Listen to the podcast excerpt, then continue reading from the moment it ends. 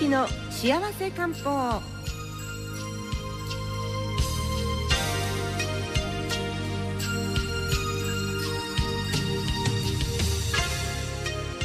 さてライフイズ地域の幸せ漢方。このコーナーは地域道薬局赤座地域先生にお越しいただいています。地域先生よろしくお願いします。よろしくお願いします。さて、えー、敬老の日、はい、ということですごいあの100歳以上の方ってたくさんいらっしゃるんですね。すごいですよね。もう街行く人の3人か4人に1人は、ご高齢の方なのかなご高齢の方がね、はい、本当に、ね、でも、はい、あのさっきちょっと健康寿命っていうのをちょっとね、はい、あのオープニングでもお伝えしたんですけども健康寿命って広島県は女性最下位なんですよね。46位。はいで、えーと、男性が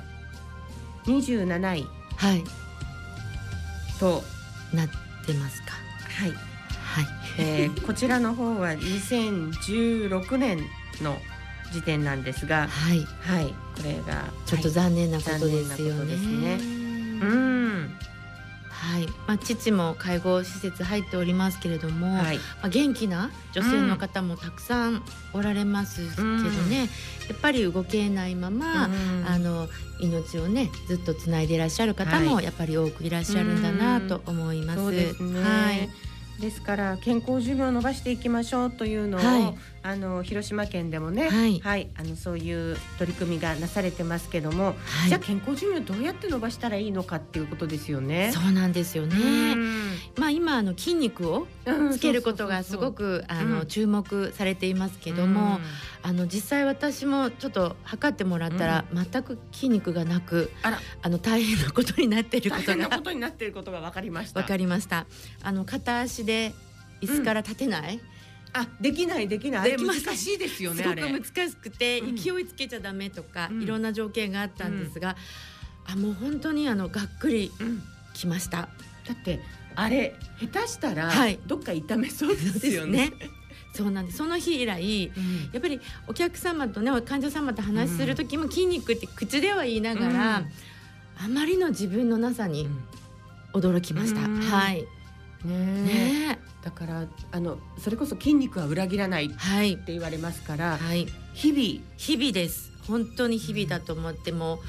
にわか筋肉トレーナー トレーニングやってますけれども、ね、はい、うん、今テレビでもねいろいろその3分でできるものとか、うん、すごく簡単なやり方を教えてもらえますので、うん、ちょっとずつやっていきたいなと思います。そうですね。はい、今本当あの YouTube とか見ながら、はい、家でねあのやってる方も多いって聞きますので本当そうです。継続ですね。はい。で筋肉の次がやっぱり栄養素ですね。栄養の勉強も今始めているんですけれども、はい、やっぱり私たちのあの遺伝子 DNA っていうのはあの細胞を作るレシピなんですよね。でレシピ通りに細胞が作れれば若々しい細胞がちゃんとできるはずなんです。でもあのビタミン D 日光に当たらないので足りなかったりあるいは亜鉛とかですねミネラルとかそういったものがないことで細胞の分裂がうまく進まない状態になっています。えーと、ビタミン A とかなんかも分化細胞がこう分かれていく時の、えー、必要なエネルギーですけれども栄養素ですけれどもこれが足りないことによって変なあの増え方をする。じゃあ何かっていうとポリープができたりイボができたりね、うん、私たちのよく年寄りイボと言ってる、ね、あの美容の首の周りになんでこんなんができるんだろうって言いますけどもこれも異常な文化なんですね。でこれをしないためにはあのもちろん紫外線の予防も必要ですけれども栄養素をきちっと取っていくっていうことが大切です。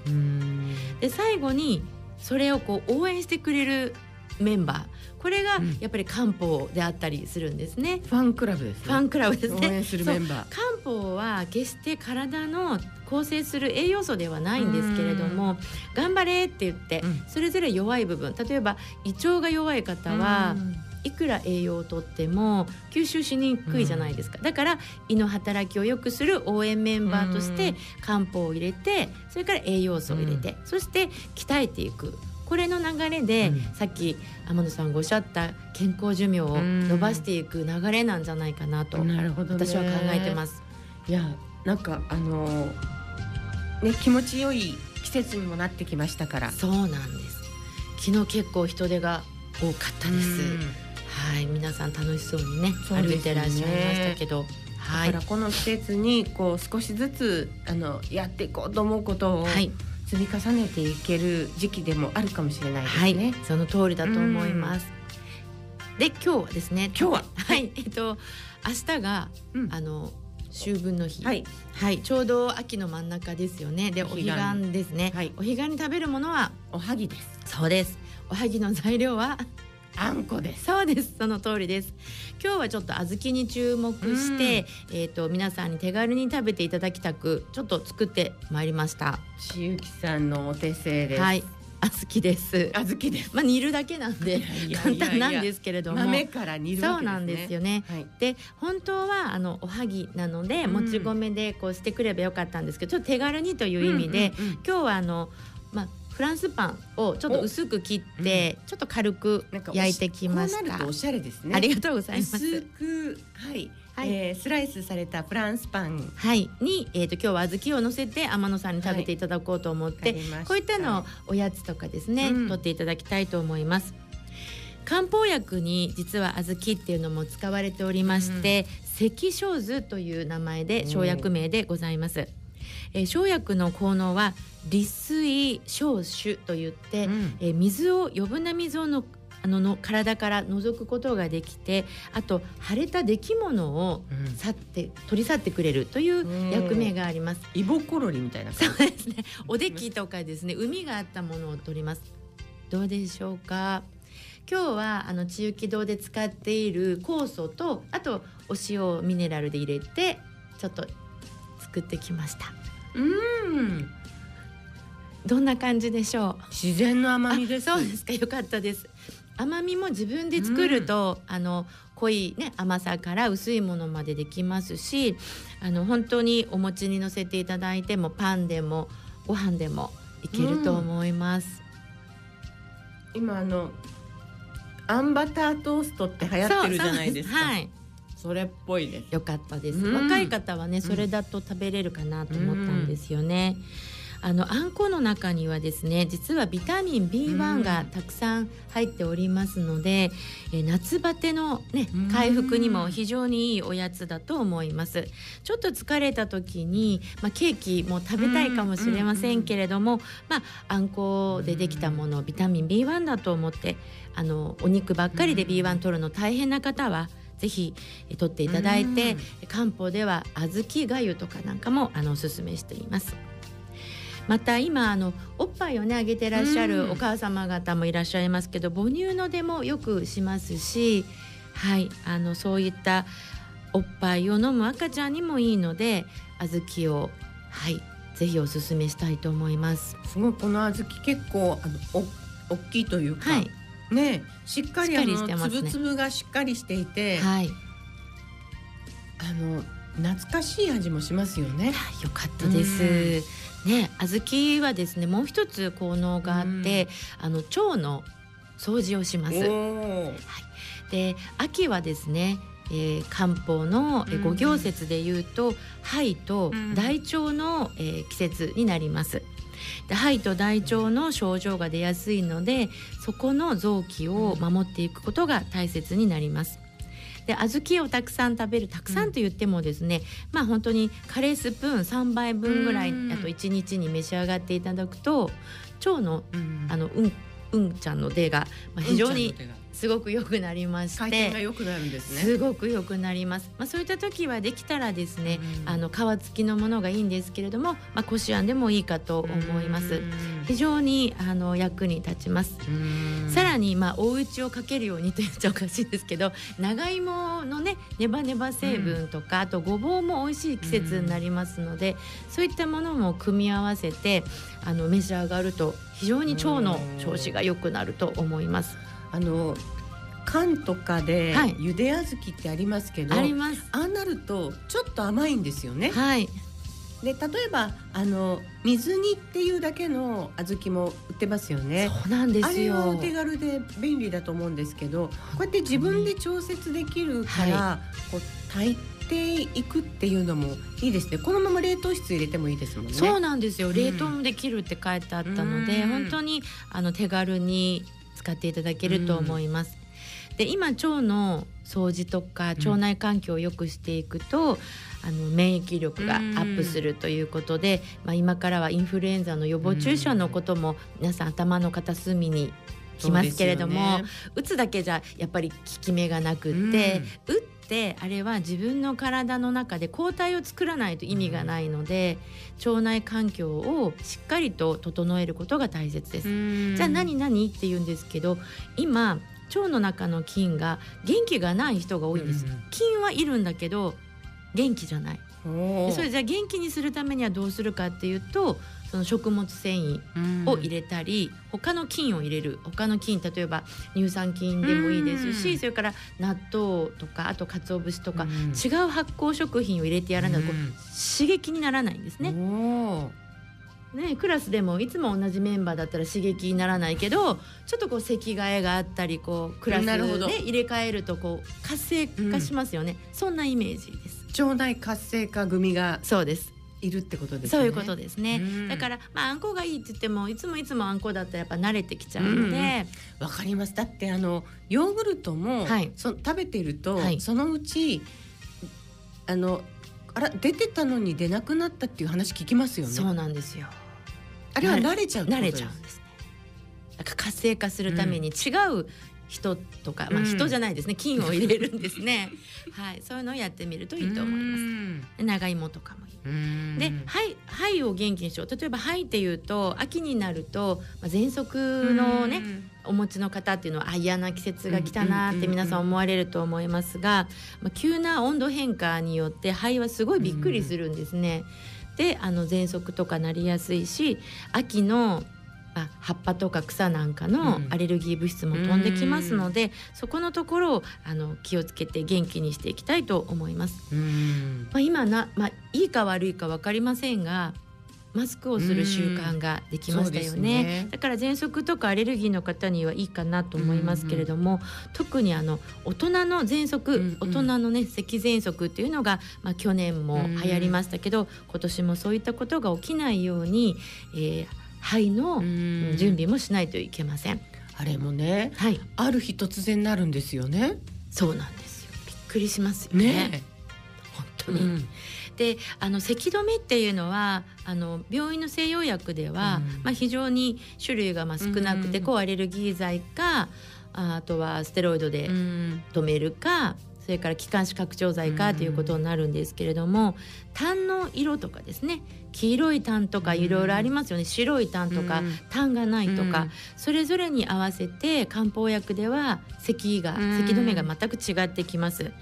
秋には中気道ではそうもう本当4種類ぐらいの咳止め湯がいつもよく出るんですけれどもその方の咳のタイプに合わせて、えー、咳止めを飲んでいただくと非常に、えー、効き目がいいと思います。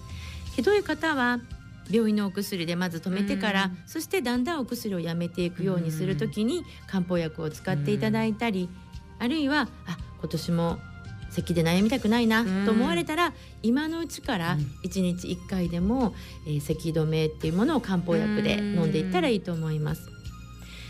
特にあの妊婦さんとか、うん、あのきつい咳止めを飲めない方はあの漢方薬で良、うん、くなった方も何名もいらっしゃいますので、ね、まあ、そういったあの妊娠中の娘さんがいらっしゃるお母様とかも、うん、ぜひあのお嬢さんが困られている時は、お声掛けいただけたらなと思います。そうですよ、はい、秋はこうね、はい、突然こう寒くなり始めて夕べなんかも。ねびっくりしますね。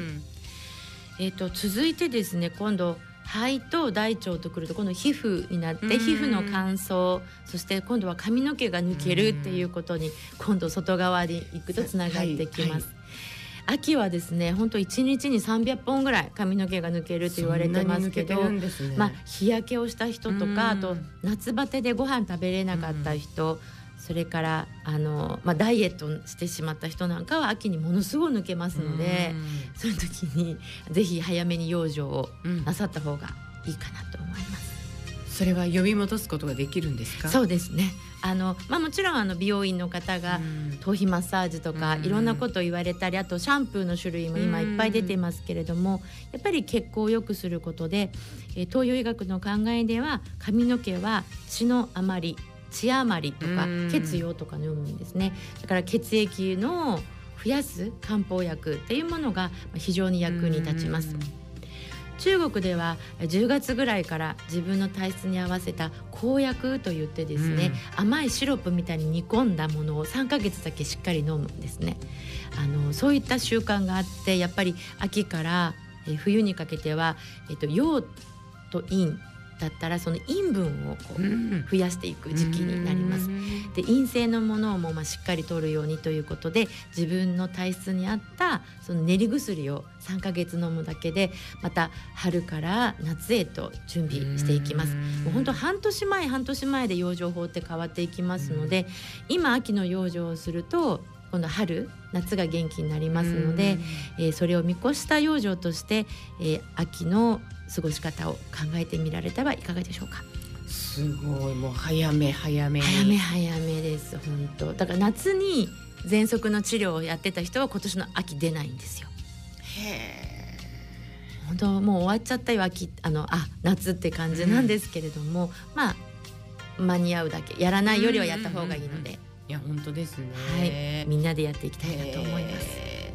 でもすごいですね。中国で漢方その生活の中にしっかりこうね、うん、生活ですもんねの一部。そうなんですよ。本当にやっているのかなと思って、うん。うん、まあ、中国の先生とかに聞くんですけど、うん、いや中期さん本当にやっていて夏とかも1万人ぐらい来ますよとか言われて。え患者さんが1万人も来るんですか？そうなんですって。大学病院でも夏に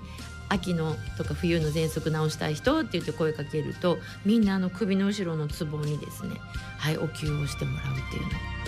あるで今10月からの公約もまた1万人ぐらい取りに来るっていうから本当に大変です。うんにもう本当に生活に根付いていますよね。あの日本でもあの東洋医学で有名なのが北里大学ですけれども、まあ、北里大学でも今回のコロナのこ,、ことでその予防はね何がいいかなっていうのいろいろ出ています。やっぱりその気血水のバランスが崩れた人に、うん、まあ、中にこうパッとこう、うん、コロナが入りやすいということも、ね、あの言われてましたけれどもじゃあ何がいいんだろうって今注目されて実験がもうずっと続いているものが有名なの補中液糖ですね。はい、あの北里大学からあの報道者各位ということで、まあ、そういった漢方薬も、ね、はい、いいんじゃないか。で、まあ、これからまあ証明していくということなので。あのそればっかりまあ飛びついてもいけないんですけれどもね、でもなんとなくわかるような気がします。その、はい、後遺症があるっていうのが言われてますよね。でもその後遺症を治すっていうのは漢方の領域なのかなと思いますよね。はい、そうですね、バランスが崩れたところに注目して、あのね整えていくものなので、少しはお役に立てるんではないかなと思ってます。だから予防とですごい重症の時はもちろん西洋薬やいろんな方々のお力を借りて、で治った後はまた自分の治癒力を高めていくっていう風な流れがあるのかなと思ってます。はい、いやでも今の季節しっかりと肺と腸に。はい、はい、小豆 声が揃いましたね。小豆皆さんちょっとね、探せばあるんじゃないかしら。家の中に。家の中にないかな。今日のうちにたねあのとりあえず水につけて。はいそうですね。ちょっとそこが時間かかりますけど、うん、さっき天野さんおっしゃった水煮もスーパーに行ったら結構売ってますのでね。ね、水煮とか、あと蒸したやつとかね。ありますよね。いいですね。みんなおはぎ作ろうとか言ってねスーパーで並んでるはずなので、うん、ちょっとお買い物の時に手に取っていただければいや本当です、ね、嬉しいです。はいぜひあの秋の養生なさっていただきたいと思います、はい、はい、ということで地域の幸せ漢方。このコーナー地域同薬局赤田千幸先生でした。ありがとうございました。ありがとうございました